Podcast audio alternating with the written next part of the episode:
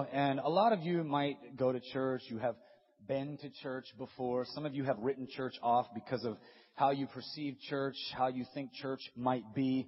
Um, maybe you have some bad ideas and some bad experiences with church, and um, the the smell of old people in church, or the sitting down and standing up and kneeling and then praying, then taking communion and this and that. It's very repetitious. It's sometimes very traditional, very ritualistic, and uh, a lot of religions, in fact, all of the religions of the world, except for one, base you getting to heaven, base you being part of what you just saw in the video, when the Bible says, in the twinkling of an eye, you're going to be caught up.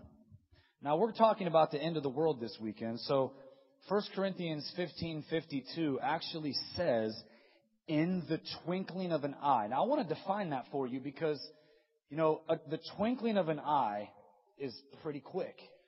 And I want to I want to tell you what that means. I was doing some research on this and this is pretty scary because when I was born, I, I was basically born in church. I grew up all through church. I was singing in church when I was 2 years old without permission on stage after the service and all that kind of thing and and I've been in church, and it got to me. I got to the point where it was very boring and dry and dead to me, coloring coloring books in the back row when I was 16 because I wanted more, and I was hungry for something more. And you know, my life goals at that point were to to go to college, to have sex, to drink alcohol. Those are life goals, and I know that some of you, sadly, have those as goals today because you don't know what else to do, you don't know where else to turn, and but the definition. Check this out. This is fast the definition of the twinkling of an eye is this one one hundred thousandth of a second.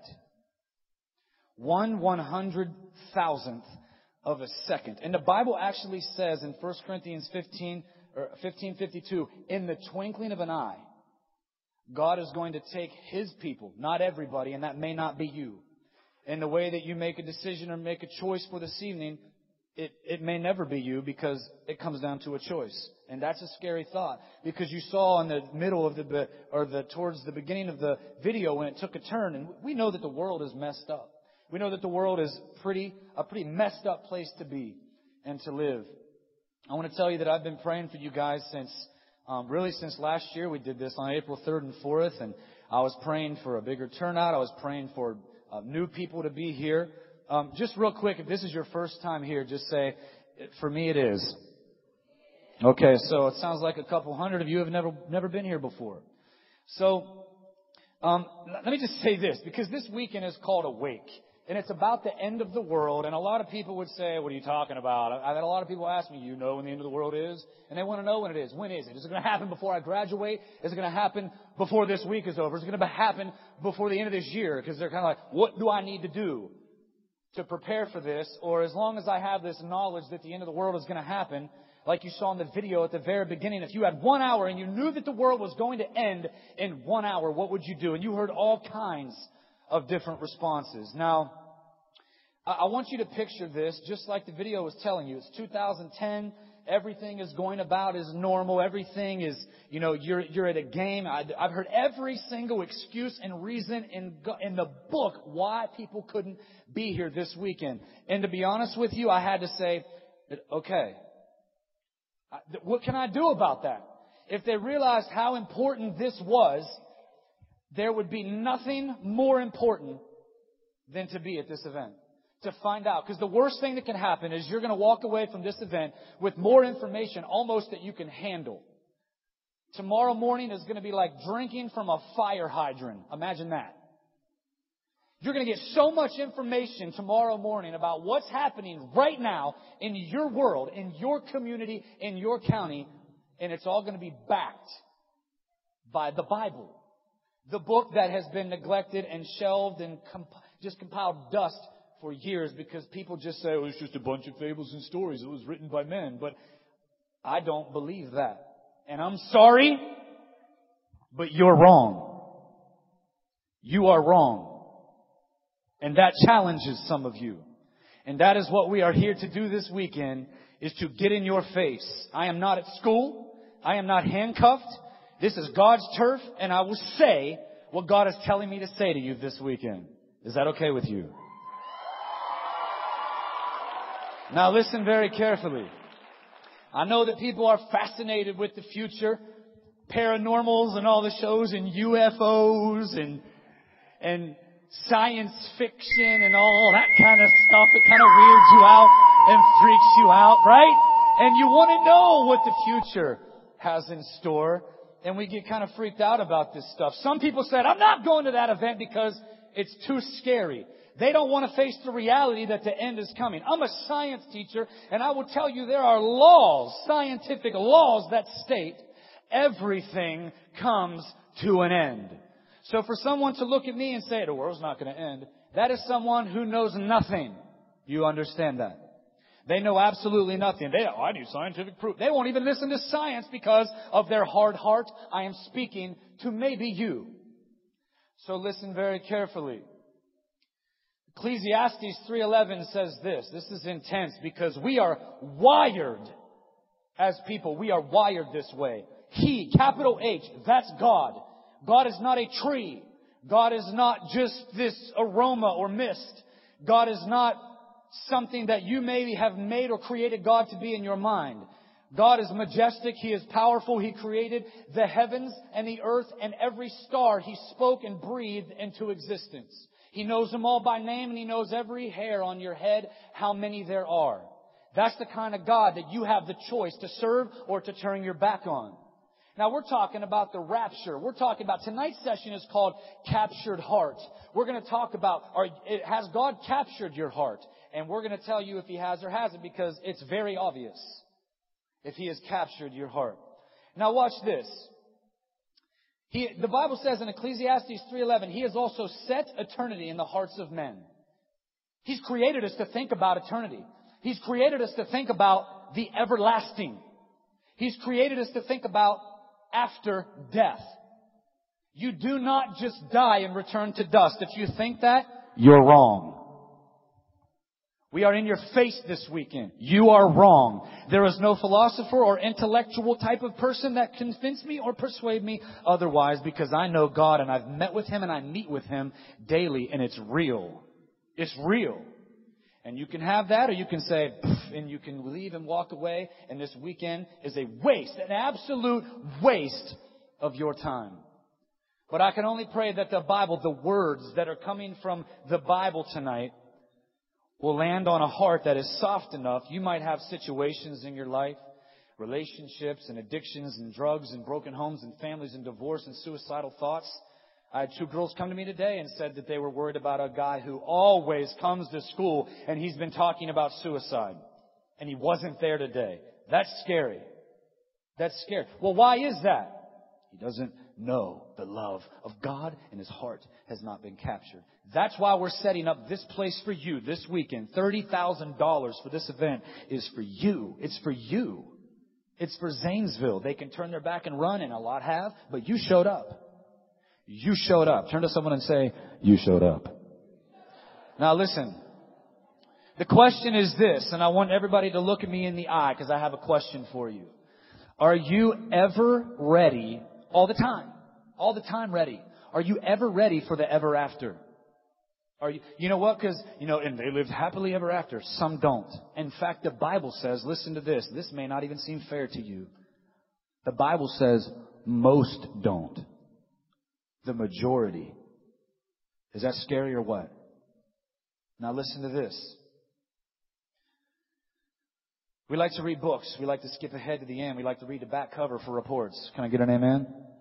So you don't have to go through the whole thing and just kind of write down what you see on the back cover. Well, we like to skip ahead and see what happens because we start to read and we're like, ah, oh, we're going to know what, know what happens with this main character. So you skip ahead. But guess what? In the Bible, if you skip ahead and you love God and His blood is on you and you believe in the cross and the death and the resurrection and He has a plan for you and you turn and repent from your sin and you live for Him and you're not shaken by the littlest, dumbest thing that comes down the pike and you're always into the newest thing and being sidetracked and your heart has been captured by God and you're living for Him forever and you're not turning to the left or to the right, you have a happy ending, and it's okay.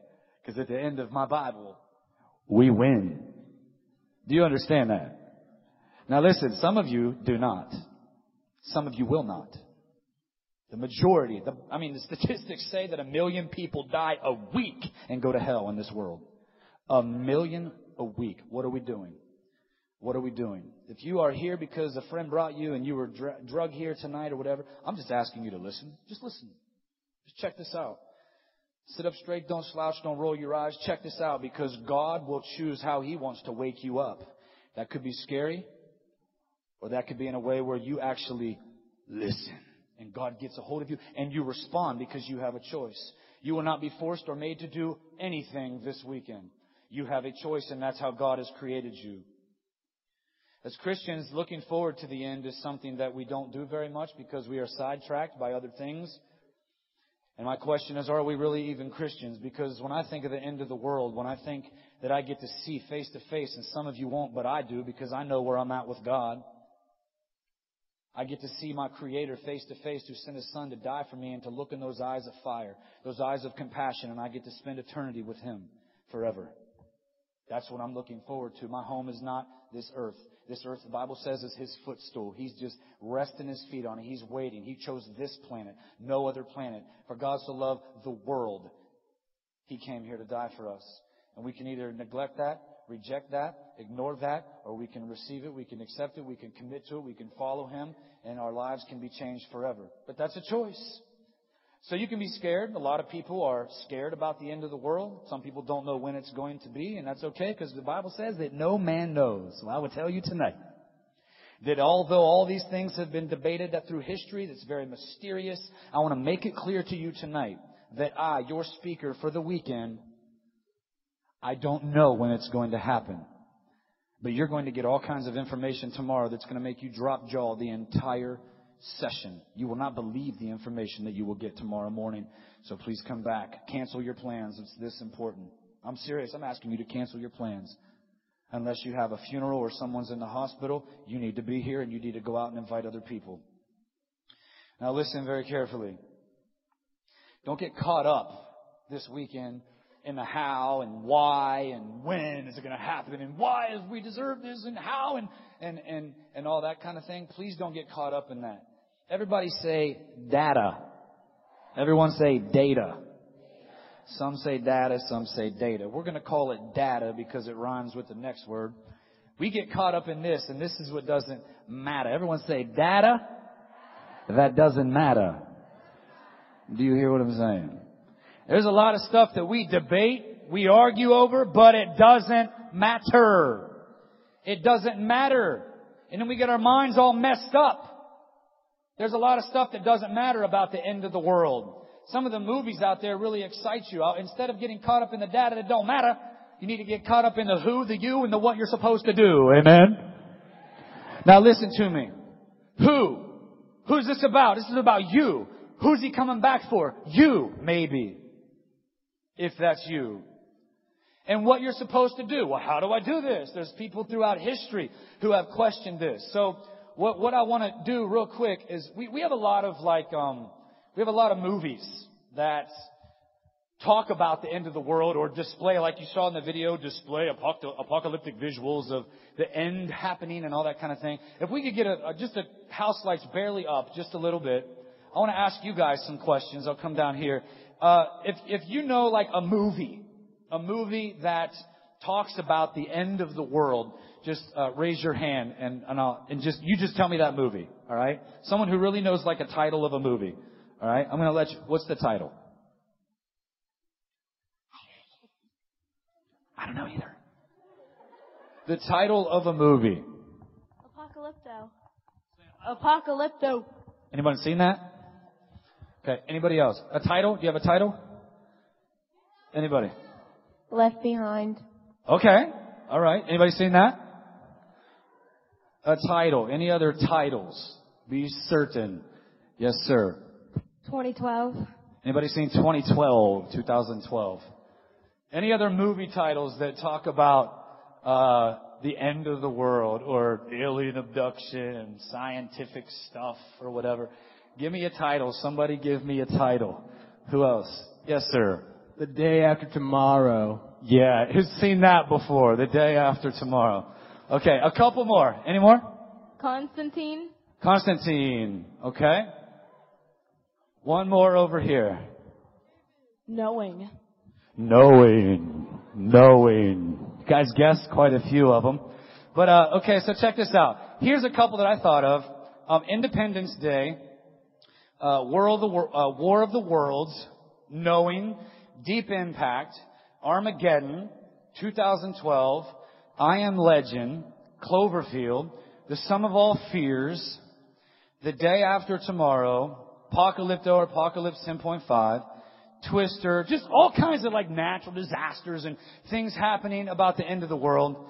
So, you see these big, con- these uh, asteroids and meteors and comets and all these things heading right towards our planet. And there's always a group of people who have to be the heroes and go to it and drill it and break it apart so we don't all die. And then they hit the ocean and create tsunamis that take out cities. And you know what? As moviegoers, we like that stuff. But if that were to actually happen, we, we, we think about like school shootings. If that were to actually happen where somebody would take uh, guns and uh, ammunition and, and um, uh, arm themselves and go into a school and take out 50 people in a lunchroom. And I, now listen, and their bodies, they're dead. They're your friends, they're your boyfriends, they're your girlfriends, and they're dead.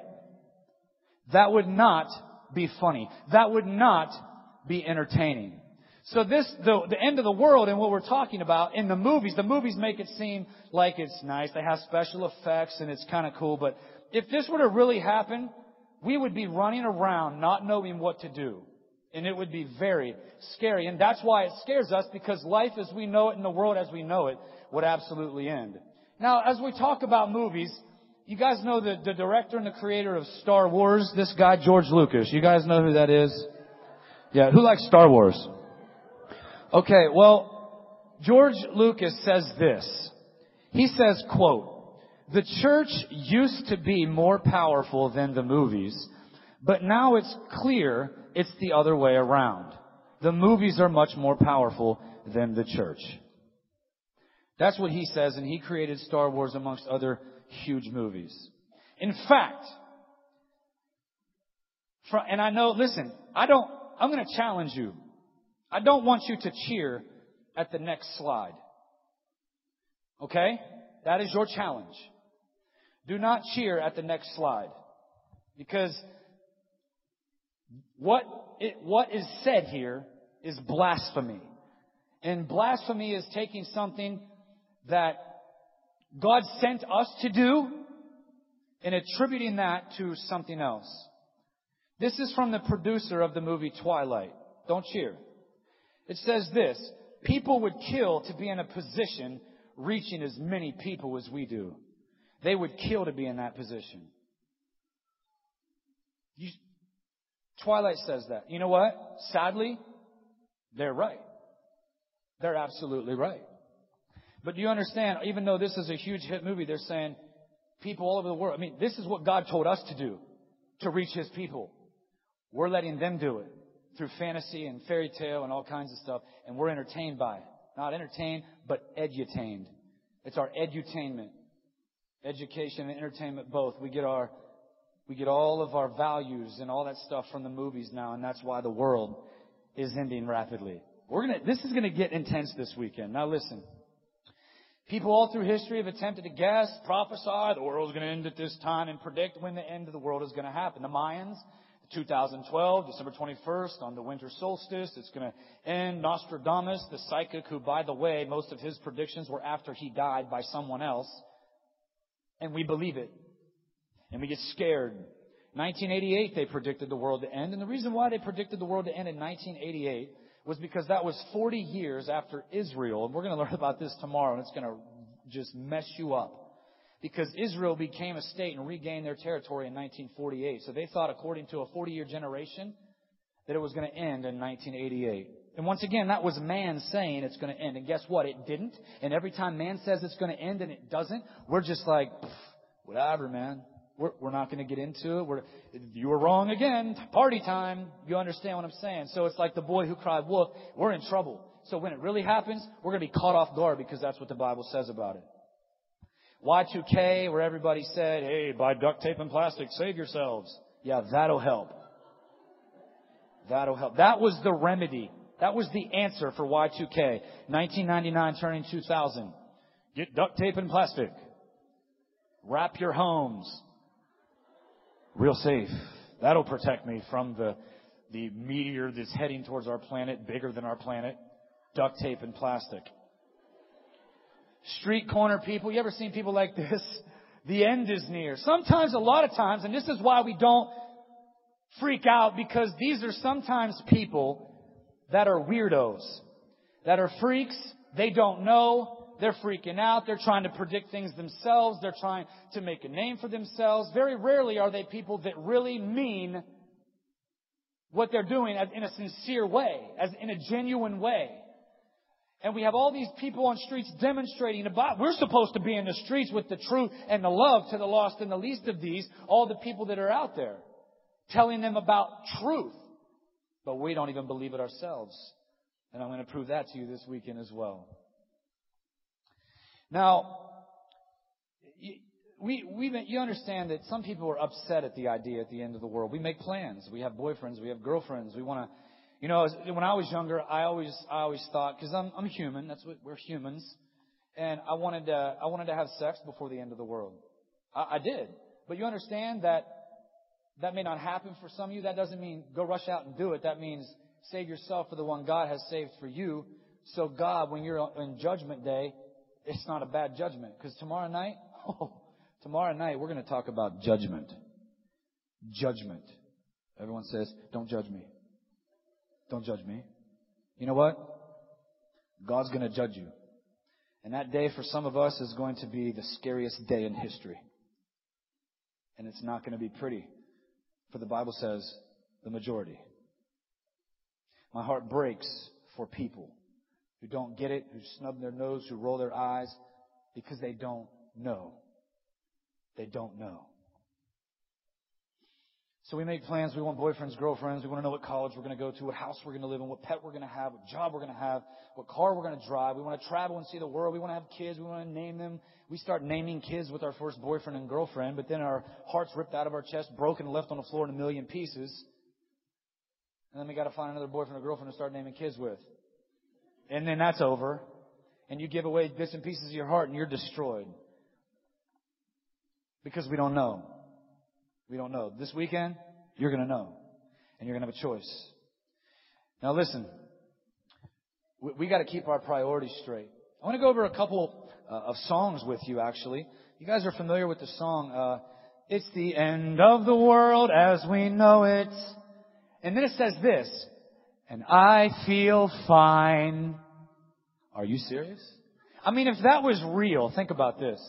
If that was real, these people have no idea who wrote this song because if it was the end of the world, even to the Christian, there is a fear even that Christians have because they have to bow their knee to the God that has eyes of fire and the ability. The Bible says, don't fear. You don't have to fear anything, but God even says a bunch of times, do not fear. He commands it. But you know what? The Bible says at the end of the world, when you're being judged before God, He says, fear Him who is able to cast both body and soul into hell. Yet I say, fear Him. That's intense. That's a God who is so holy, who loves you so much that He made a way for you to be with Him. And we're going to talk about that. But that song, It's the End of the World as we know it, I Feel Fine, was, was actually put out in 1987 by REM. 1987.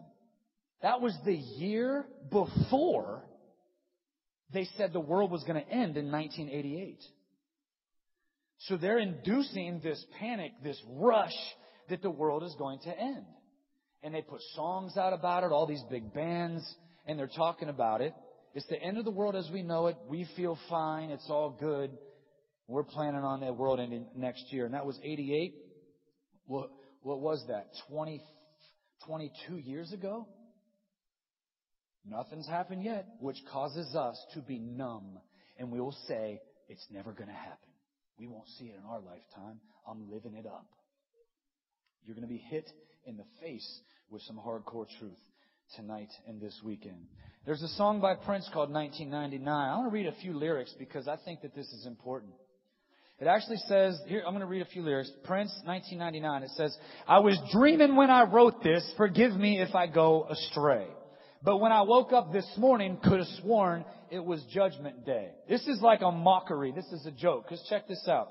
The sky was all purple. There were people running everywhere, trying to run from the destruction. You know, I didn't even care.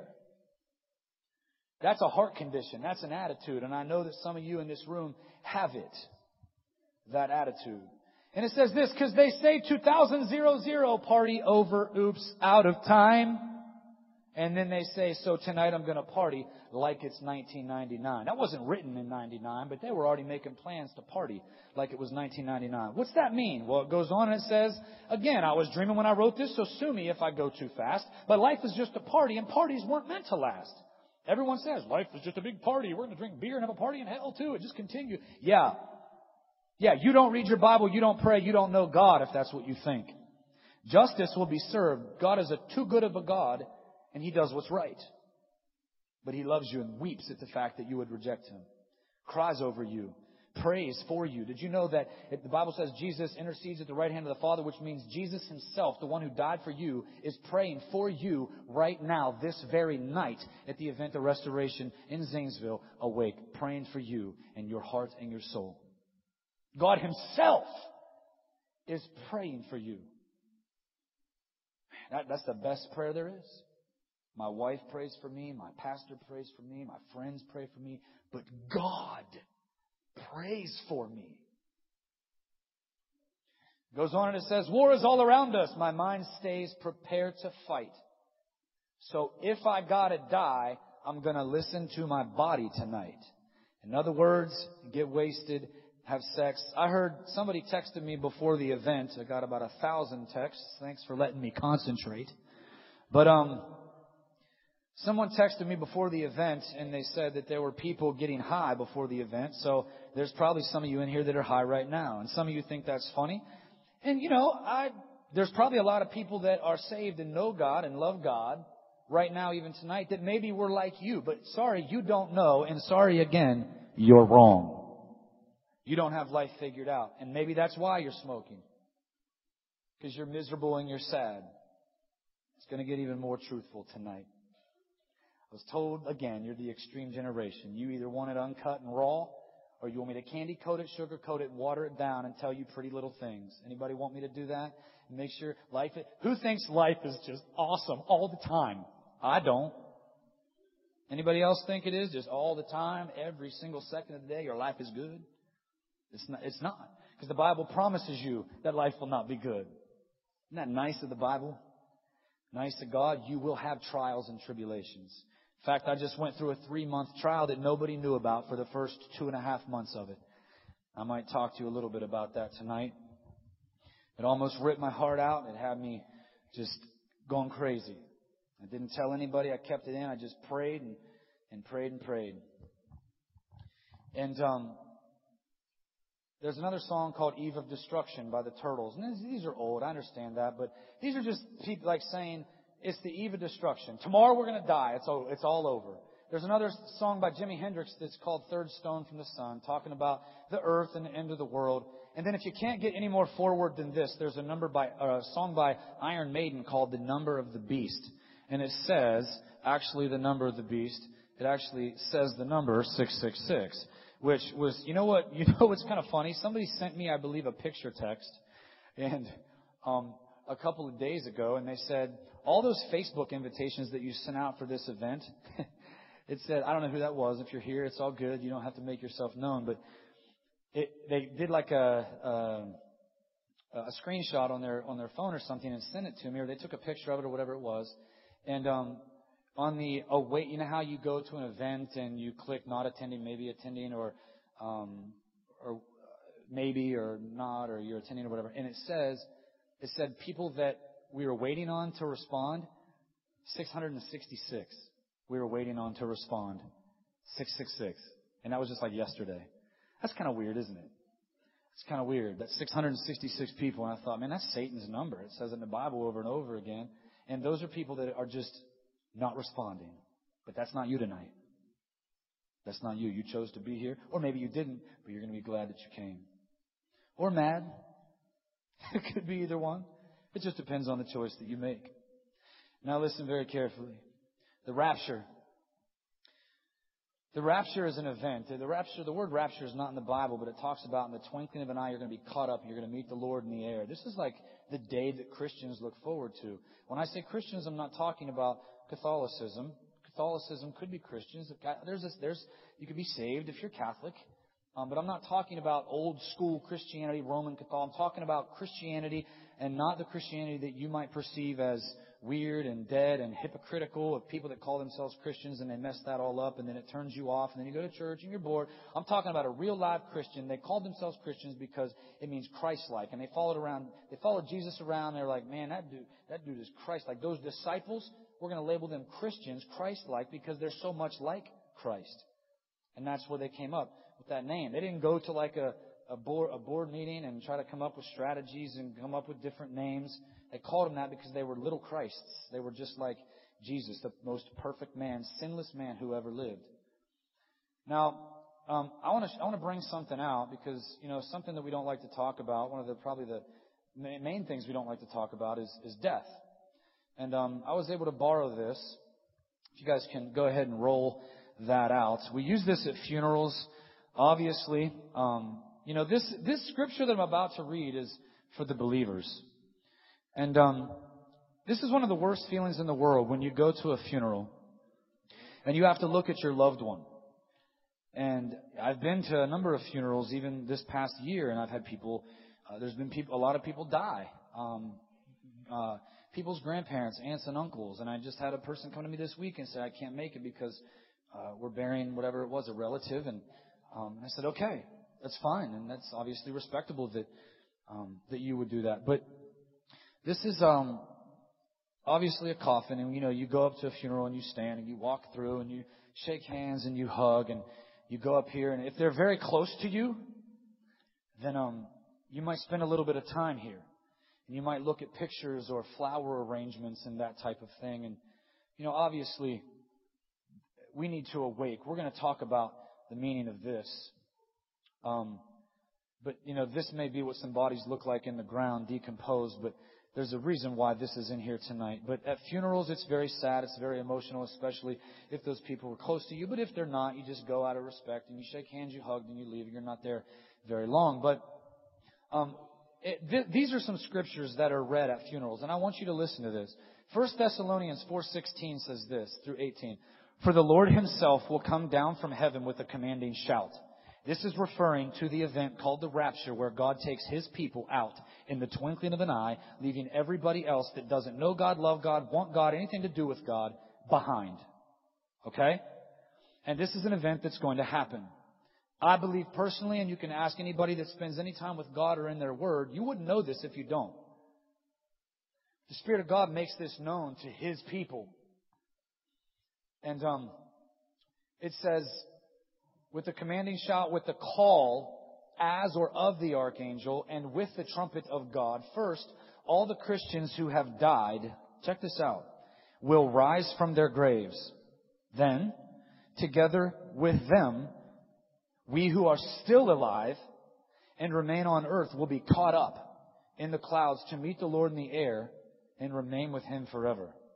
Then it says this, because I've conducted funerals. I've been that guy who had to deal with weeping families and go to the gravesite and, and, and facilitate the casket going into the ground as people are weeping and speaking to them at the funeral as they weep, trying to give them encouragement, not knowing the spiritual state of the person that is in the casket at times.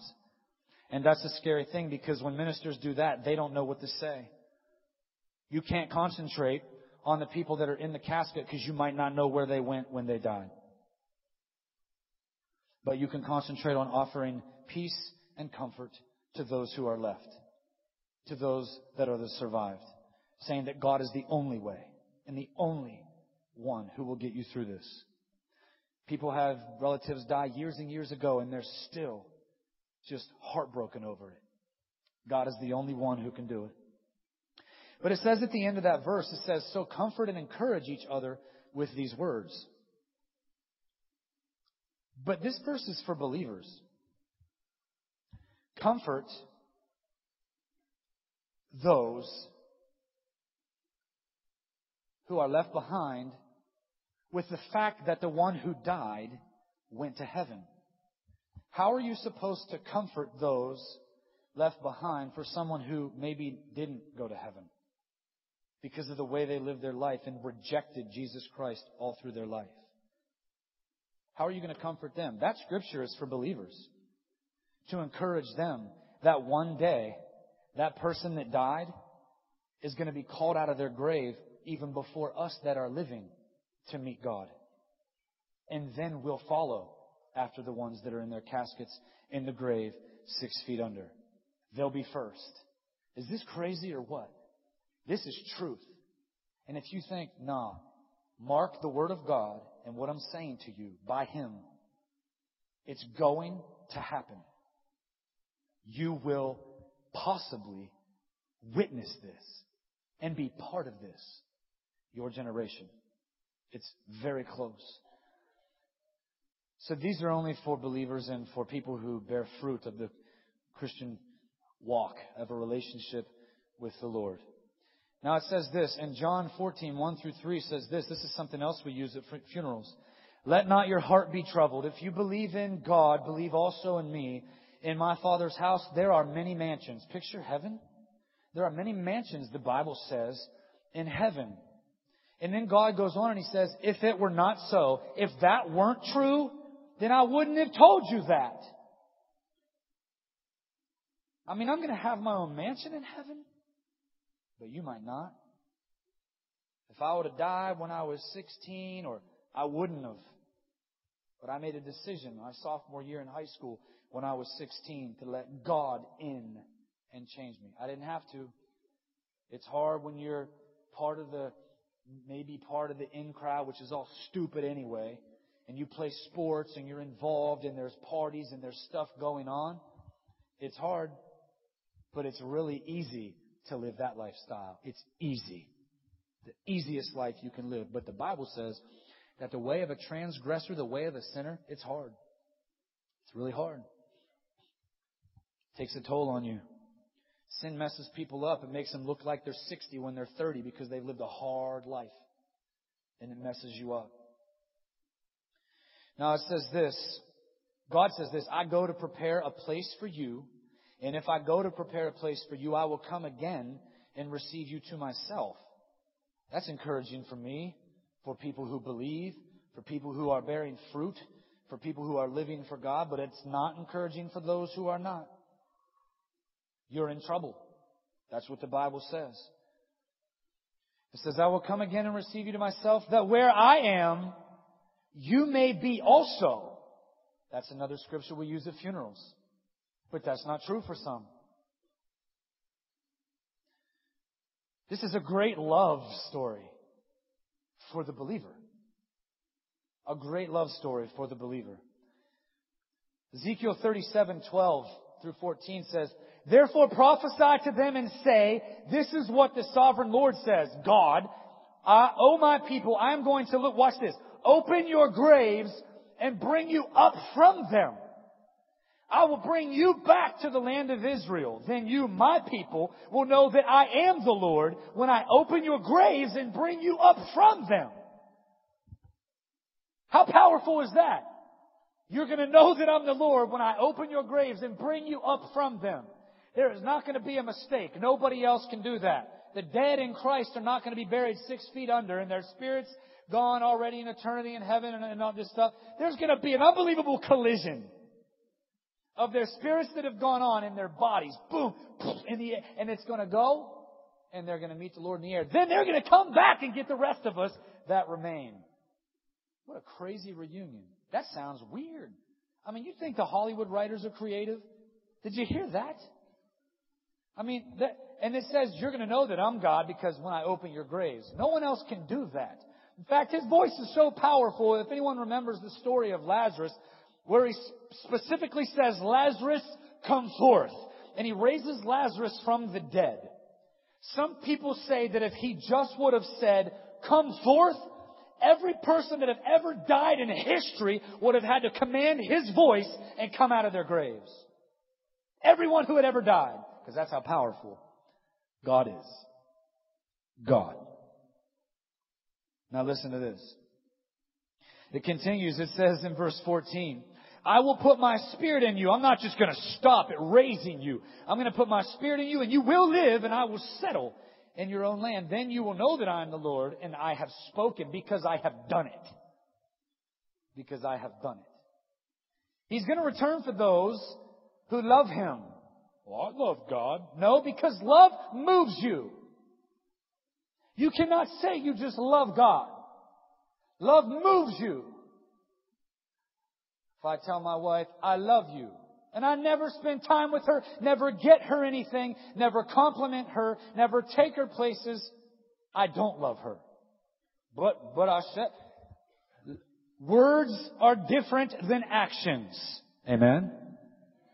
Now listen to this. He will return for those who love Him and only the ones whose hearts have been captured by Him. He is not coming back for the sinner who has not been forgiven, who doesn't know God, who rejects God. He's not coming back for you. You understand? You're scaring me. Is this a scare tactic? Are you trying to scare us into heaven? I've been told that for months trying to prepare for this event. People that believe that way, maybe they have been fooled with other preachers. But I don't think those people that say that know God. God is love. God is love. That's spoken to a bum on the street every day, and all those bums are still living in sin. Jesus loves you, man. The Bible says to turn from your sin. Turn. You will make mistakes, but you must be quick to repent and be broken over it. I'm going to tell you a little story. It's a parable about ten virgins, and this is pretty crazy. It says, Matthew 25, at the time the kingdom of heaven will be like ten virgins. This is a story, a parable, kind of, we're relating it to that. It says, at the time of the kingdom of heaven will be like ten virgins who took their lamps and went out to meet the bridegroom. The bride, the groom was coming back to get a, a wife and to get, that's like Jesus coming back to get his people. Five of those ten were foolish and five of them were wise. And in today's culture, today's world in America, in this county that we live in, I would say more like one was wise and nine were foolish. That's the way it is. But I believe God has His people planted in different places. But we don't know it. Something has to be going on behind the scenes.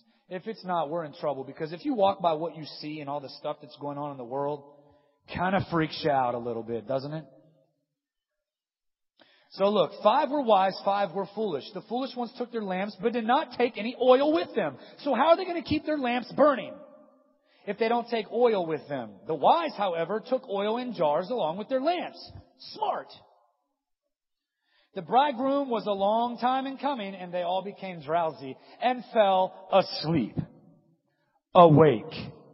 They fell asleep. Just like when Jesus was in the garden before he was crucified and he says, disciples, pray. One hour. Disciples fell asleep. We have got to awake. We have got to awake. So it says he was a long time. So she said, he's not coming back. I can do what I want.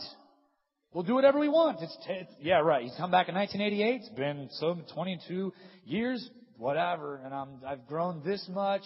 I've aged 10 years, 20 years. I'm doing what I want. But look, it was a long time coming. But look, at midnight, the cry rang out, here's the bridegroom. Come out to meet him. He's back.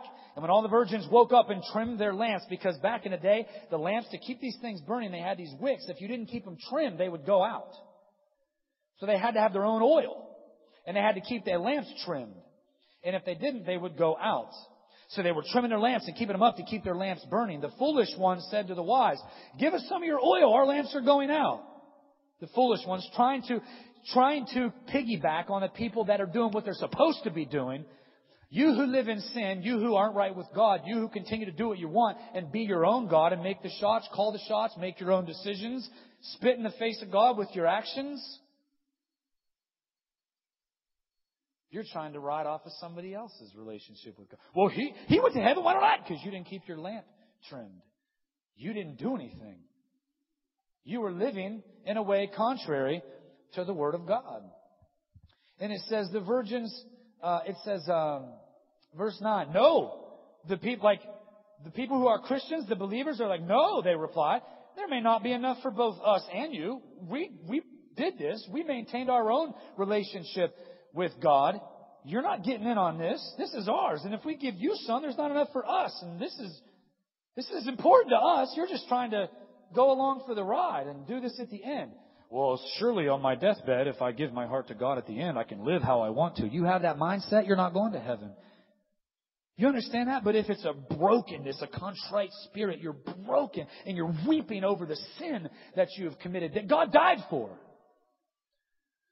God is a God of mercy, a God of grace, a God of love who will forgive and forgive and forgive. There is nothing that you can do that God will not forgive you of.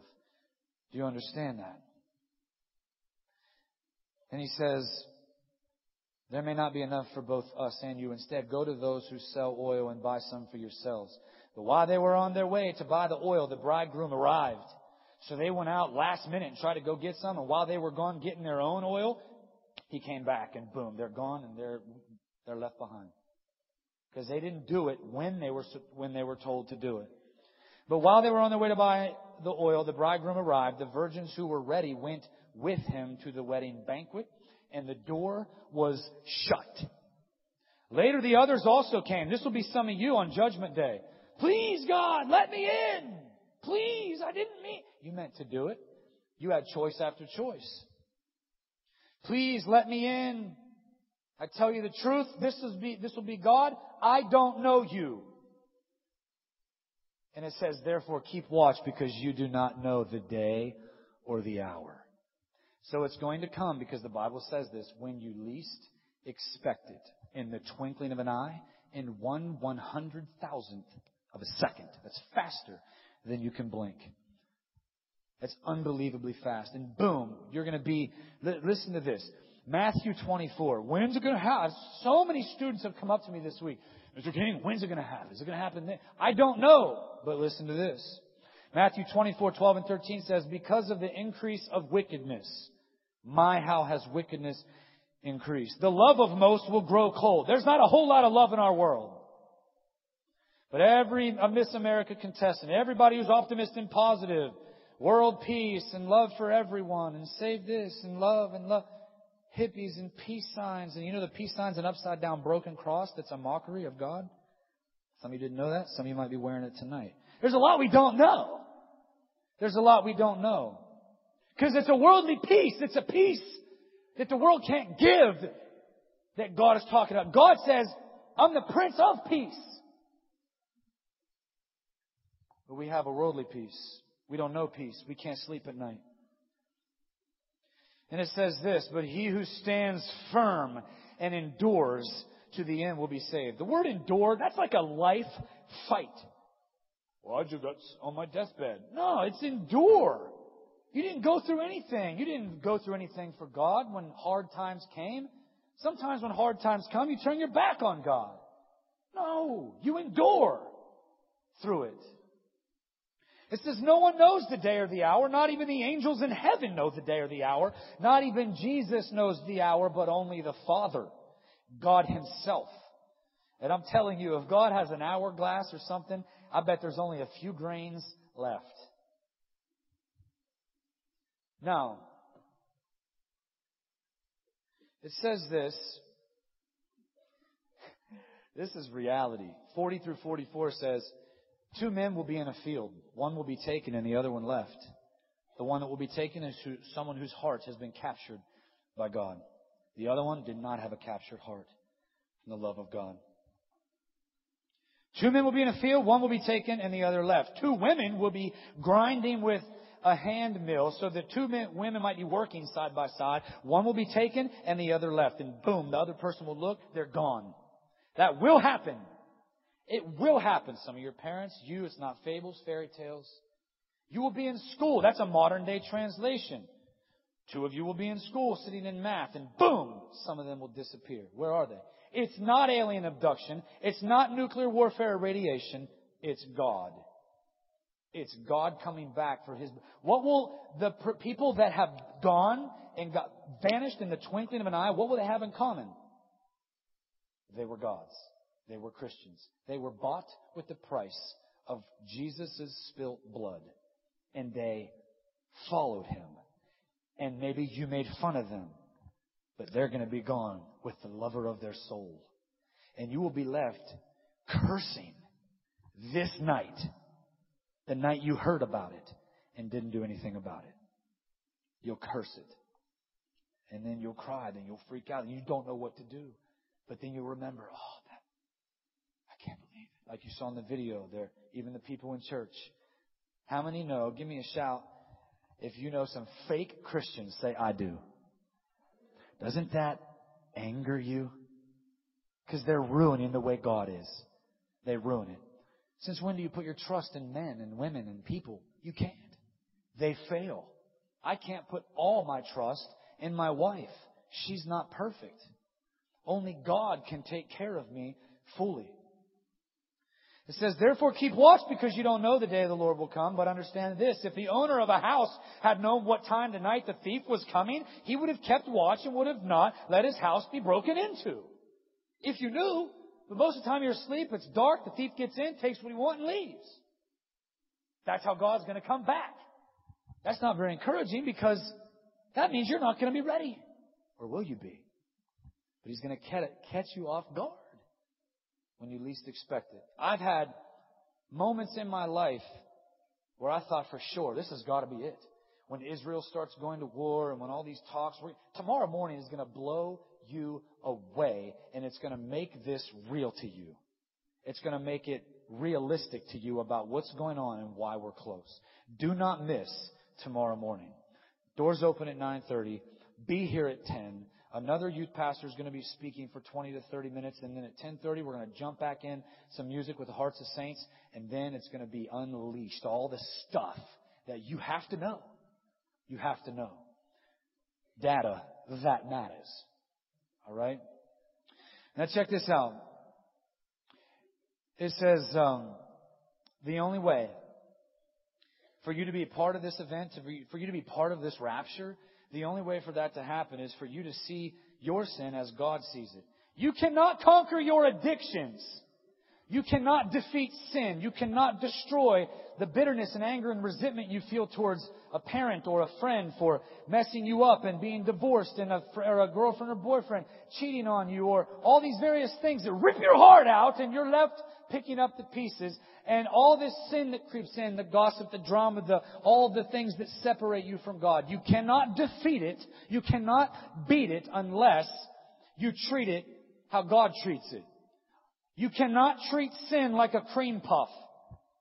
You gotta treat it like a rattlesnake. Kill it! You will be defeated. Isn't it encouraging to know that you will fail tomorrow? That you will fail the next day? That's what we, we're humans. You will not defeat your sin in the past or the present that haunts your mind as you go to sleep at night.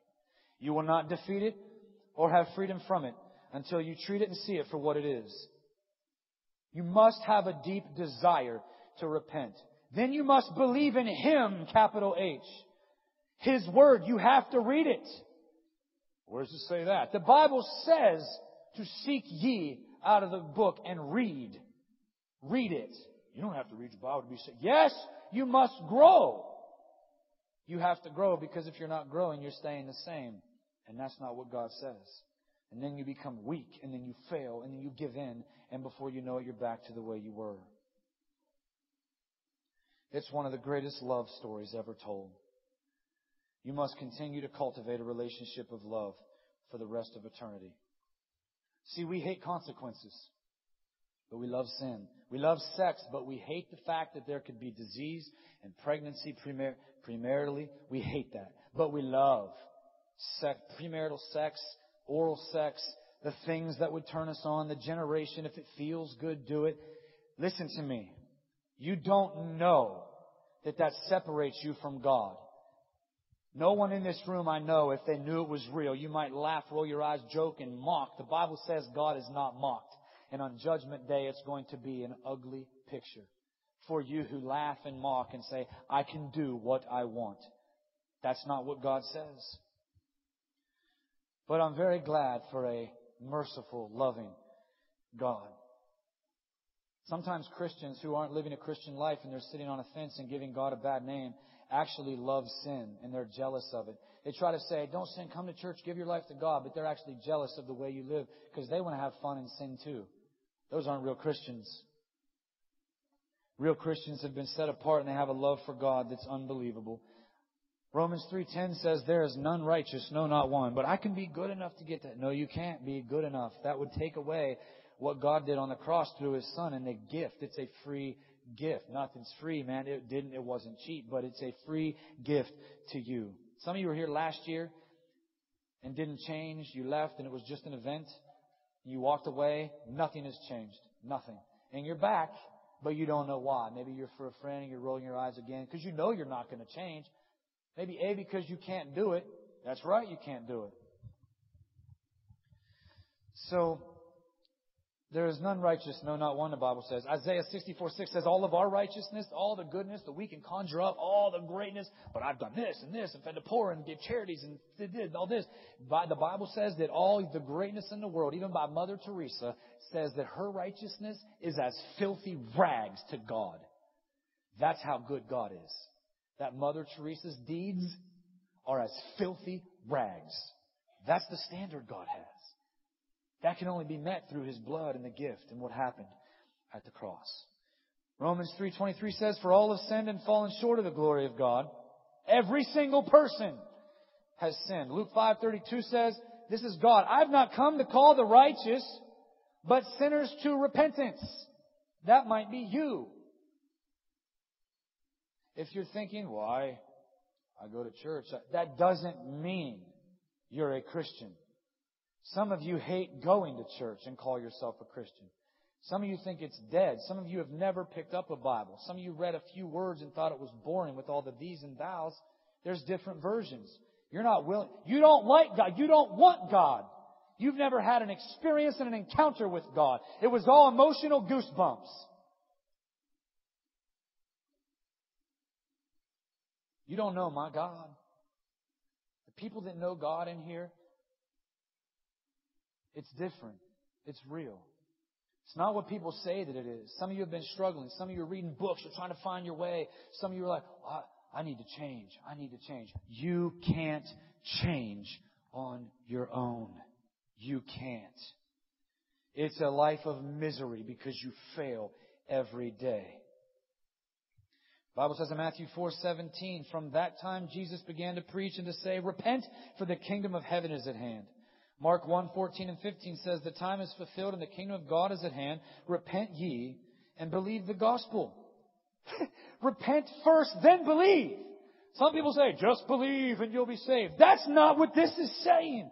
Repent. Watch this. Luke 13:3, "Except ye repent, you'll perish." God's too holy. Not because He's mean. God is not mean. The price was great that He paid for you to be reunited with His love. That is you. That's you. And it says this. Repent means to turn around. Some people always say when they're preaching, it means to do a 180. It's an old military term. Repent, and they turn and they go the other way. Go to the world, repent, now I'm going towards the cross. But you have to understand that that's not only what it means because there's other definitions that I've found. It means to turn around, to go the opposite direction. In the Greek, it means to change one's mind. Repent, to feel remorse and actually self-reproach reproach and a disgust for sin against God. If you don't feel like that, because every time we sin and do something wrong, it, it's like crucifying Jesus all over again. We don't have a hatred for sin. That's why we love it and we're living in it. And the majority of your friends right now are at parties. And some of you wish you were there because you don't know God and how important this is. You don't know God. But you're hearing tonight and you showed up. And it says this, contrite, brokenness.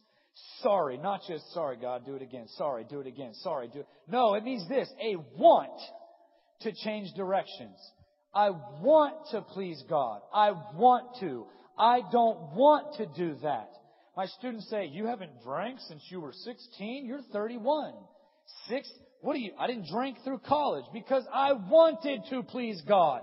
That changed me. I was married all through college and never cheated on my wife because I wanted to honor God with my life.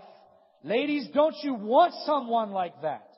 Someone who will treat you with honor and respect, who loves God and will treat you like a lady and will never ever hurt you in any way. They might disappoint you because we're human, but they respect. Why? Because God is in them, working through them. You can't love unless you know love, and love's name is God,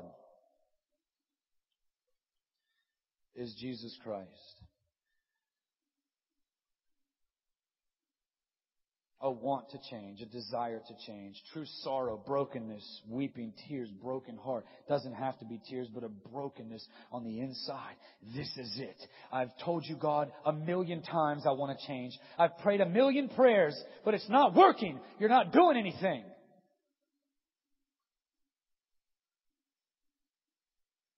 True sorrow leads to repentance. If you do this on your own, you will fail. It will be an absolute, like we say and you say, an epic fail. It will be absolute horrible. Do you understand that? You cannot do this. 2 Corinthians 7:10 says godly sorrow works repentance to salvation not to be repented of but the sorrow of the world worketh death. Ah, oh, I don't want to get, go to God because I'm so sad of what I'll be leaving all the drinking and all the drugs and the sex and the curves and bodies and partying and dancing and all these things. Uh, if you are sad because you're leaving that, then the conversion is not real. It's false. You don't want God, you want the world. You understand? Because the world's enticing and it pulls you in. And with the advertisements and the ladies and the men, and it pulls you in and it entices your eyes and you want it, but God says, don't! I'm drawing you with an everlasting love. A real love. Judgment day is going to be ugly. It's going to be ugly and very sad for the one who created us. A repentant heart. Listen. It goes on in 2 Corinthians 7.10. I'm sorry.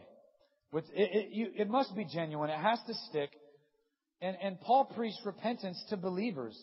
Paul preached repentance to churchgoers. You understand? It sticks in the life of a repentant person. It's genuine. They don't have regrets. They don't wish they were still living like the world and like their friends. They're not jealous of what their friends are doing every week. I made new friends. And my old friends who I used to party with would say, man, I, I don't know how you do it. You have a, you have a backbone, man. I, I, I look up to you for that. And, and they're still struggling at 31 with drugs and alcohol and broken marriages. It will not get better, people. It will not get better until you turn to the one who created you and died for you and has the ability to judge you. The only one. A righteous fear of God and a desire to right, to right all wrongs that's why Paul preached repentance to believers because there's a lot of people say, oh, I'm a Christian, and they still love to sin. Love it. And that's why you can't tell a difference between the one who calls himself a Christian and the one who's just living the way they want to. Because we all love sin. So a repentant heart, one that has changed, one that wants to change, equals a captured heart. My heart is captured by you, Lord. These are some examples of hearts that have not been captured. I mean, I've read so many Facebook statuses of people that call themselves Christians in the past couple of months of doing horrible things. And then at the end of one of the statuses I saw, but thankful for a God who loves me anyway. That is giving God a wrong name. Do not buy it. Do not believe it. It is wrong. That is using God's grace as a license to do what you want to know that God will forgive you. God knows your heart and He will judge you. You can't fool Him. Putting our trust, and you might, don't laugh at this because some of you are confused and you don't know where to turn, but we put all of our trust in these horoscopes. I get up in the morning and what I do every morning, some of you, I get in on the morning and I go to Facebook and I find things to pray for and I see there's always five to ten people on there at 5:45. I don't have to get up till six 6:30 if I wanted to. I could get up at 6:30 every day, but I get up at 5:45, 5:50 every day to seek God and to pray and to worship and to read my Bible. Some of my students in this room right now are thinking, "Are you what?" Yes, every day, and I pray for you. And I see statuses and everybody putting their trust in all these horoscopes on Facebook. You might think, well, that's where I get, that's where I know. That is of, that is not of God. You understand that that comes, that's satanic. The Bible says don't put your trust in the stars. and you don't even know that. Because we don't know what the Bible says. Some of you are going to stop looking at your horoscopes because now you know. Some of you will not stop because you're confused and you won't put your trust in Him tonight being swept away by some saying on a t-shirt like, I will never leave you. I saw that on a Twilight t-shirt. That again is blasphemy. What do you mean, who will never leave you? My Bible says, Jesus out of his mouth says, I will never leave you or forsake you. And Twilight's using it. That's blasphemy. That's against God. And we're entertained by it. And we're swept away by it. And the girls are all over it. And we're messed up. And not by having some bumper sticker that says, God is my co-pilot. That's someone who's arrogant and trying to be in control and call the shots. You need to get in the back seat. In fact, you need to get in the trunk.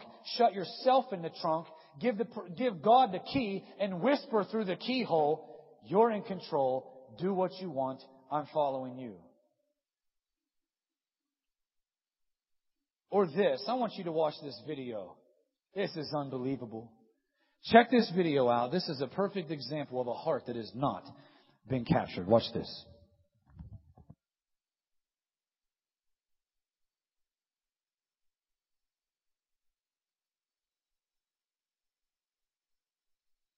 Okay. That's fine. She will. She, does she, she can talk. Yeah, okay. I'm here. Katie, Katie, tell me what is the most important thing to you? Talk about what. What is this blog about? Uh, things that are important in people's life. My family. Is it? Is that number one for you? No, honestly, my family, yes. But they live in Texas. Second. What comes in second? Any of these people? Fashion. Fashion. Yeah, I love it. I work in fashion. So First family, second fashion. You got your priorities right. Yeah, it feels really good. I love fashion. Okay. Tell me, do you believe in uh, peace? What do you believe about peace? It would be great, but is it going to happen? Probably not. Yeah. How do you get? Do you have peace? I love it. In my life, yes. I do, but, you know, like worldwide, no, it's probably not going to happen, but, you know. Let's go a little bit deeper because they're getting ready to go, so I got to go right to the. They're cool. Okay. What about God? What do you believe about God? I love God and I love Jesus Christ, my Savior. Are you, are one of those? No, I'm just a normal Christian. I'm from Texas. I love God. I love Jesus. I pray every night, you know. You, you do? Okay, so how come, so he's not very important though to you, right? He is, yeah. You didn't even come up on your top I don't discuss religion. That's my personal thing. when Jesus said to go into all the world and preach the gospel. You disobeyed. No, I love God, but do I have sex premaritally? Yes, I do. So you love your you love your sex life more than you love God. I love God and I love Jesus and I pray to Him because I love Him and He is what gives me life, but I don't necessarily believe what the Bible says because it was written by man. Thank you. Good night, guys. So check this out. Listen. Apparently, evidently, this, this girl, the, this is the criteria for being a Christian. Okay? Um, she, she's from Texas. So she's automatically a Christian, is basically what she's saying. She has sex premaritally, so that's okay because Christians do that too. Not someone whose heart has been captured by the love of God. They don't. They don't. They're a Christian, but well, I don't really share my faith. I don't really discuss religion. And then she says, but I don't necessarily believe in the Bible because it was written by man. Thank you. Good night. Do you, do you understand what she's saying? And that's what the majority of you think a Christian is, and you're confused. That's not a Christian. Please hear me. She listened to me very carefully because there's a lot of people who are calling themselves Christians who live like that. Listen to me carefully. You're not going to heaven. I am saying that with confidence. You will not make the rapture. Do you understand that? Because your heart has not been captivated, has not been captured by God. You do not have a captured heart, head over heels in love with God. Some people think, oh, I'm saved because I go to church and I do this. It's like ritualistic. I do my 10 jumping jacks and I know that I do enough good deeds and my, my good deeds outweigh my bad deeds. I'll make it. No, you won't. Because that is not what a Christian is. Well, I'm a Christian because compared to that guy, I'm better than that guy. So I think I, no, you're not. That is not how you get to heaven. Well, I'm Christian because my dad is a pastor or my dad's a Christian, so that automatically by heritage makes me. No, it doesn't. Well, I'm a Christian because I can earn my way to heaven. No, you can't. It's only by a sincere heart change, past forgotten, present managed, and a future secured by the work that Jesus did on the cross. In that and that alone, you understand only a sorrowful repentance happens before that decision and your heart is ready for it. And you are forever changing afterwards. You can be sincere or you can be this fake facade, pseudo intellect, I'm smarter than God. We do things without a whole lot of understanding. In the movie The Karate Kid where he's saying, Uh, do this and that and paint the fence and, and, and wax the cars and sand the floor. And he's like, why? And he's getting angry actually at it. He's actually angry about it. And he asks him to do it again because he goes, I'm done. And he goes, no, you're not. Other side of the fence. He's like, forget it, I'm done. And he starts shouting out expletives. He throws his stuff down. He walks off. But he doesn't get it. He doesn't understand that there's a plan why you're doing this. Well, I'm doing all this work. I'm doing. God knows that all this stuff that He's saying do are guidelines and how He wants you to live right and righteously before Him will keep you and protect you and help you. He knows that. You may not and you may never see it. But then that would take away the whole element of faith, believing, even though you can't see. Doesn't make sense to me in my mind what's going on here tonight. This, this thing's going on in my heart. I know that I live like I shouldn't. I kept asking a person how they were, and they they were always saying to me, "Well, maybe I'll be better after the restoration." But you understand that you probably won't be. I mean, only if you let God do something, you can and will be. But if your heart is hard and your mind's on other things, you're not even let, letting God, the one who loves you and created you and designed you and died for you, be hurting your own life tonight. You're shutting it out. No matter what the facts, the statistics, the trends, no matter what it is, everything we get and argue about the end of the world, it has to transfer into life change. Your life must change. I don't want my life to change. Then the Bible says you are not fit for the kingdom of God. Is that rough enough for? Well, I don't want. Then you will pay a price. But there is a love story. An unbelievable love story. A real love story. It's almost like marriage. And Jen, are you out there? Back there? Come on out again. This, it, I was married to my wife January 16th of 1999. We've been married for over 11 years, and I'm only 31, so I was married all through college. Okay? This is my bride. This is my wife. This is the love of my life. She has captured my heart. I've never cheated on her with anyone else. I've never talked poorly about her in front of anyone else. I always lift her up in front of everybody else. It's like a marriage. God loves you so much, He sees it like a marriage, like a wedding. I'm not going to quit on her just because she fails me or disappoints me, or because she asks me to do something that's too difficult. I'm, I'm not. December, she was going through tests for cancer. And that, that made me angry. That made me sad. But I wasn't going to throw the towel in on my marriage because there was something wrong with her and give up and get angry with God and go find someone else who doesn't. Ha- when things happen with God and you're disappointed and God lets you down and it doesn't happen the way that you want it to happen, you don't throw in the towel and give up on God. It's a marriage. It's I do. That's my wedding picture from over 11 years ago. And I love her unbelievably more now than I did then. It's still, you don't just quit when things get hard with God. And if I started to become distracted, if I let myself become distracted by another woman or more money or more power,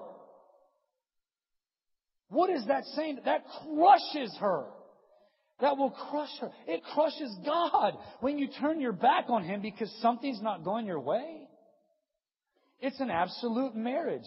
It's I do at the altar. When you're making your vows before God, marriages are supposed to last forever, the Bible says. A lot of your parents have been divorced. Her needs come before mine. I sacrifice my needs for her. This is not a perfect marriage. There's trials, there's hardships, there's tears. There's all kinds of things that take place, but you fight. You endure. You remember the vow that you took before God. It's a perfect wedding between you and God. Will you say, I do tonight to the lover of your soul who has the ability to rescue from hell that was not created for you, to live with him forever? Can you do that? It's a love relationship. Back and forth, back and forth. Conversation, communication in your prayer closet with God. If you are not praying, if you are not reading your Bible, if you are not seeking God, your Christianity will fail you. And you will become discouraged and frustrated and confused, and you will give up and throw in the towel and run the other way towards the world and become confused like you are and cut yourselves and commit suicide and become drunks. Do you see it happening every day? I can't say I do and never talk to my wife again. The relationship dies. We leave notes. We lift each other up. We communicate. We talk to each other about each other's days. We talk before we go to bed. We talk at the table. We text and call each other all day. I love you. If you don't do that with God, it will die. It will die. And that's why some of you are dead tonight. And you look like the bag of bones in the casket with your relationship with God. Or maybe you've never had one and that's you as well. But tonight, you know. You know. Back and forth, God, all right. Not by willpower, Lord, but by your strength. If I don't do this every day, what's the point? I'll, I can't do this. You understand? What I want you to do is you can go, thank you, babe. What we're going to do is you're going to have a chance to respond tonight. But I want you to watch this real quick on love. Check this out.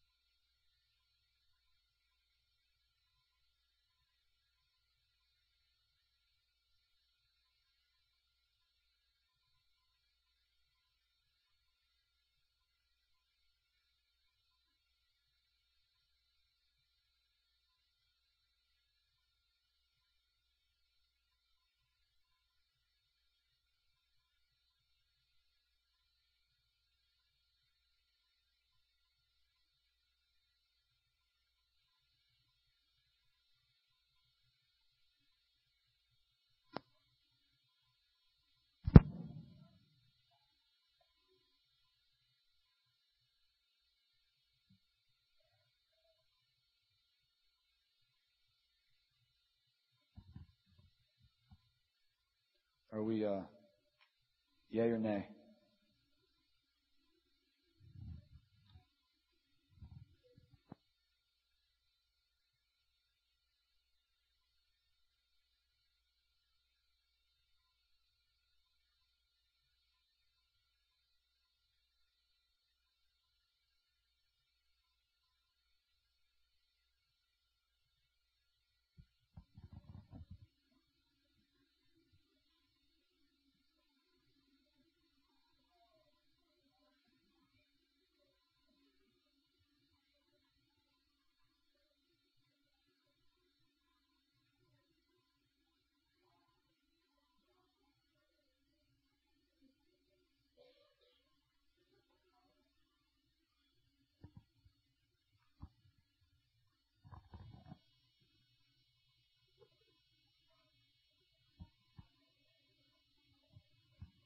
If we don't have sound, I'm going to move on, okay?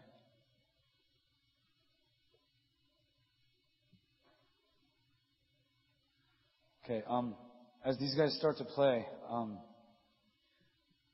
what, this is kind of what I want you to do. First of all, I want you to think, um, Romans 5.8 says this, even in your sin, Christ died for you. Even as you were sinning. Even as you have thoughts of sin tonight, something that you might want to do or whatever, and you're thinking about that. God said, while you were doing that, He still died for you. So as you watch the screens and watch what He went through, and as they start to sing, um, please remember that you are not worthless. Like the young boy that we were concerned today about taking his life, and we weren't sure what was going on, and we still haven't heard anything. It was just a scary thought. We just want you to know that you're not worthless. You have value, you have worth, and that's what Easter was all about last week. While some of you were eating candy and honey for eggs, Jesus was raising, rising from the dead for you so that you might live with him forever. And some of you may have went to church and heard the same message over and over again, but it's kind of like this. The, the movie, the movie I Am Legend, it talks about, you know, everyone's being cured and they're offering this, this thing, this, this cure for cancer and they're saying everyone's cured, but really nobody was cured because everybody ended up, you know, as mutants and all messed up and going through all this, these things that almost turned them not human and, and because they thought that they could be cured from this worldly stuff just like we do. We think, we think that, that drugs will cure us. That the weed that you smoked before this event will cure you. That will get you away from your temporary, temporarily get you away from your jacked up reality so you can get away from it or have fun because you're confused and you don't know what to do. So you do that and you cover it up by laughing and having a good time. And you're scared and you don't know what to do and you're confused. And we look and try to find these things from the world that will make us happy. And at the end of I Am Legend, these, these people, these, they're, they're just vicious, weird, messed up, distorted looking people that have been messed up by this cure are ramming their heads into this glass wall. And Will Smith is on the other side of this and he's holding the cure. And he's shouting out to this person, the answer is in the blood. And they're wanting cured and they're mad and they're angry and they're wanting fixed. And he's shouting out, it's in the blood. The answer is in the blood. Listen to me. The answer is in the blood. And they're trying to find it, find it, find a cure and all these other ways. And they're getting angry because they want the cure. Because we're angry and we don't want the blood, we look for everything else to be the cure, and it makes us angry and frustrated and confused. They were mad because they wanted the cure. Well, tonight there is a cure. It's in the blood. First John 1 9 says, If we confess our sins, He is faithful and just to forgive us I mean, if, even if you just got done on the street, you just broke out of prison, You just broke parole. You just violated your house arrest. And then on the way here, you murdered six people and raped one and sold drugs, bought drugs, smoked drugs, did a line of drugs, and then did this and cussed out everybody and then pushed down an old lady and did all this stuff. You still could come into this place and God's mercy and grace is so full for you, the act that He did on the cross covers it all.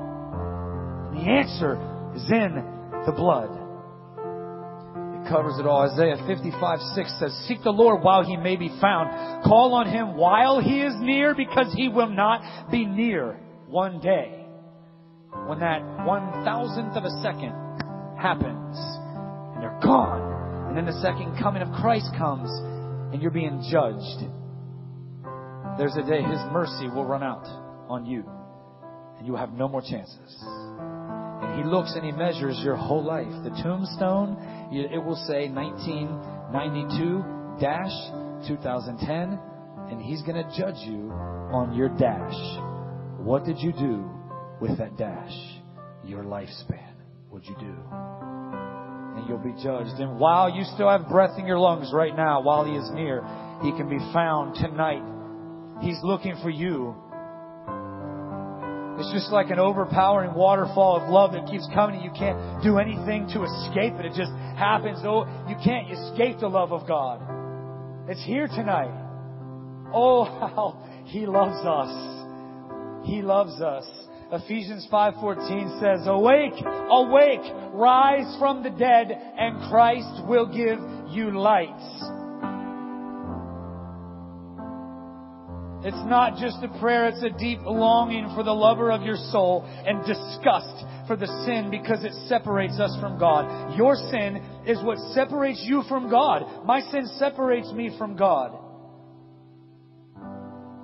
And I, we, we nailed our King to the cross with our sin. Our sin put him there. And he went someone came between me and my wife,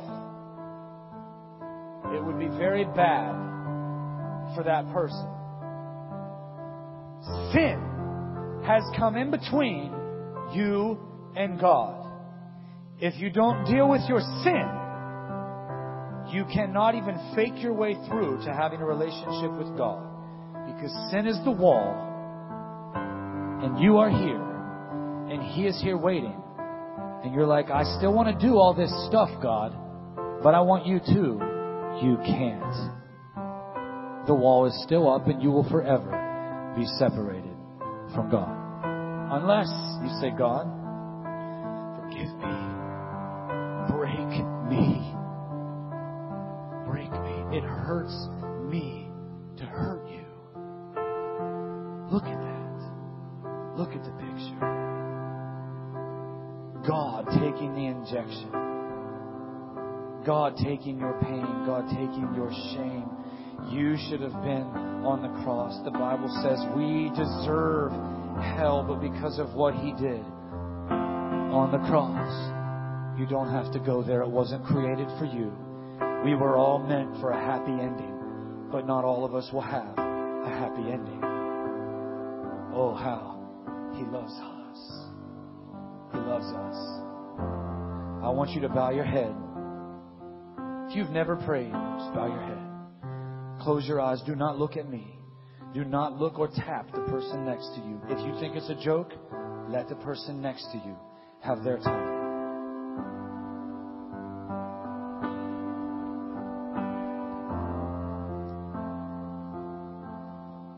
If God is speaking to your heart tonight, I don't want you to do this do not fake this.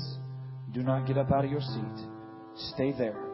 Make the decision to reject Him with you and your life and the decision you make. This is sincere. Do not do this. Christianity is not easy. It is hard. It is hard, and people fail and they give up. Marriage is hard. It takes work. But you're resting in the fact tonight that He loves you so much that He sent His Son to die for you so that you might be with Him forever. So when that day comes when He calls you out of your grave or off this earth, you can be with Him, the lover of your soul, forever and ever. If God is speaking to your heart and you've never made a decision for Him before, The Bible says to repent from your sin. Ask God for forgiveness. A prayer that may sound something like this God, I know that all of my sin is as filthy rags. I need forgiveness. Break my heart.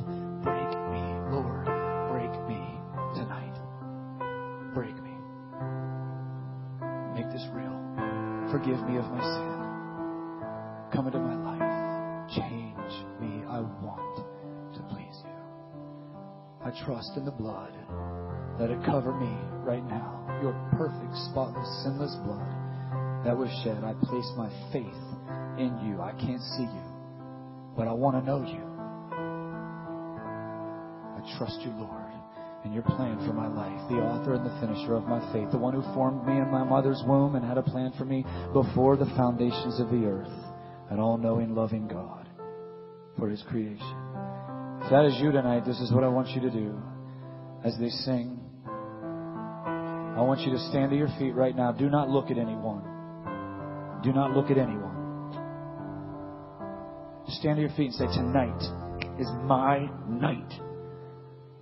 This is not out of willpower. This is not out of me wanting to try to do better and knowing that I'm going to fail. This is, I want to please God. This is not just so I can go to heaven. This is because I want to have a hatred for sin. It's messing me up and it's separating me from God. If you really feel this way, do not just stand up. God would rather you stay seated if you're not serious. If you are standing to your feet tonight, listen to my voice and listen to God in your heart right now. I want you to make a proclamation and a declaration to the public tonight. And I want you to walk to the closest aisle, whether it be the center over there, if you want to go all the way against the wall on either side in the aisle. Find a place to kneel. Listen to me. By yourself. Guys, don't be praying with girls. Girls, don't be praying with guys. That can be a distraction. You want this to be real or is this a joke? Find a place by yourself. God, break me. Oh, how He loves us.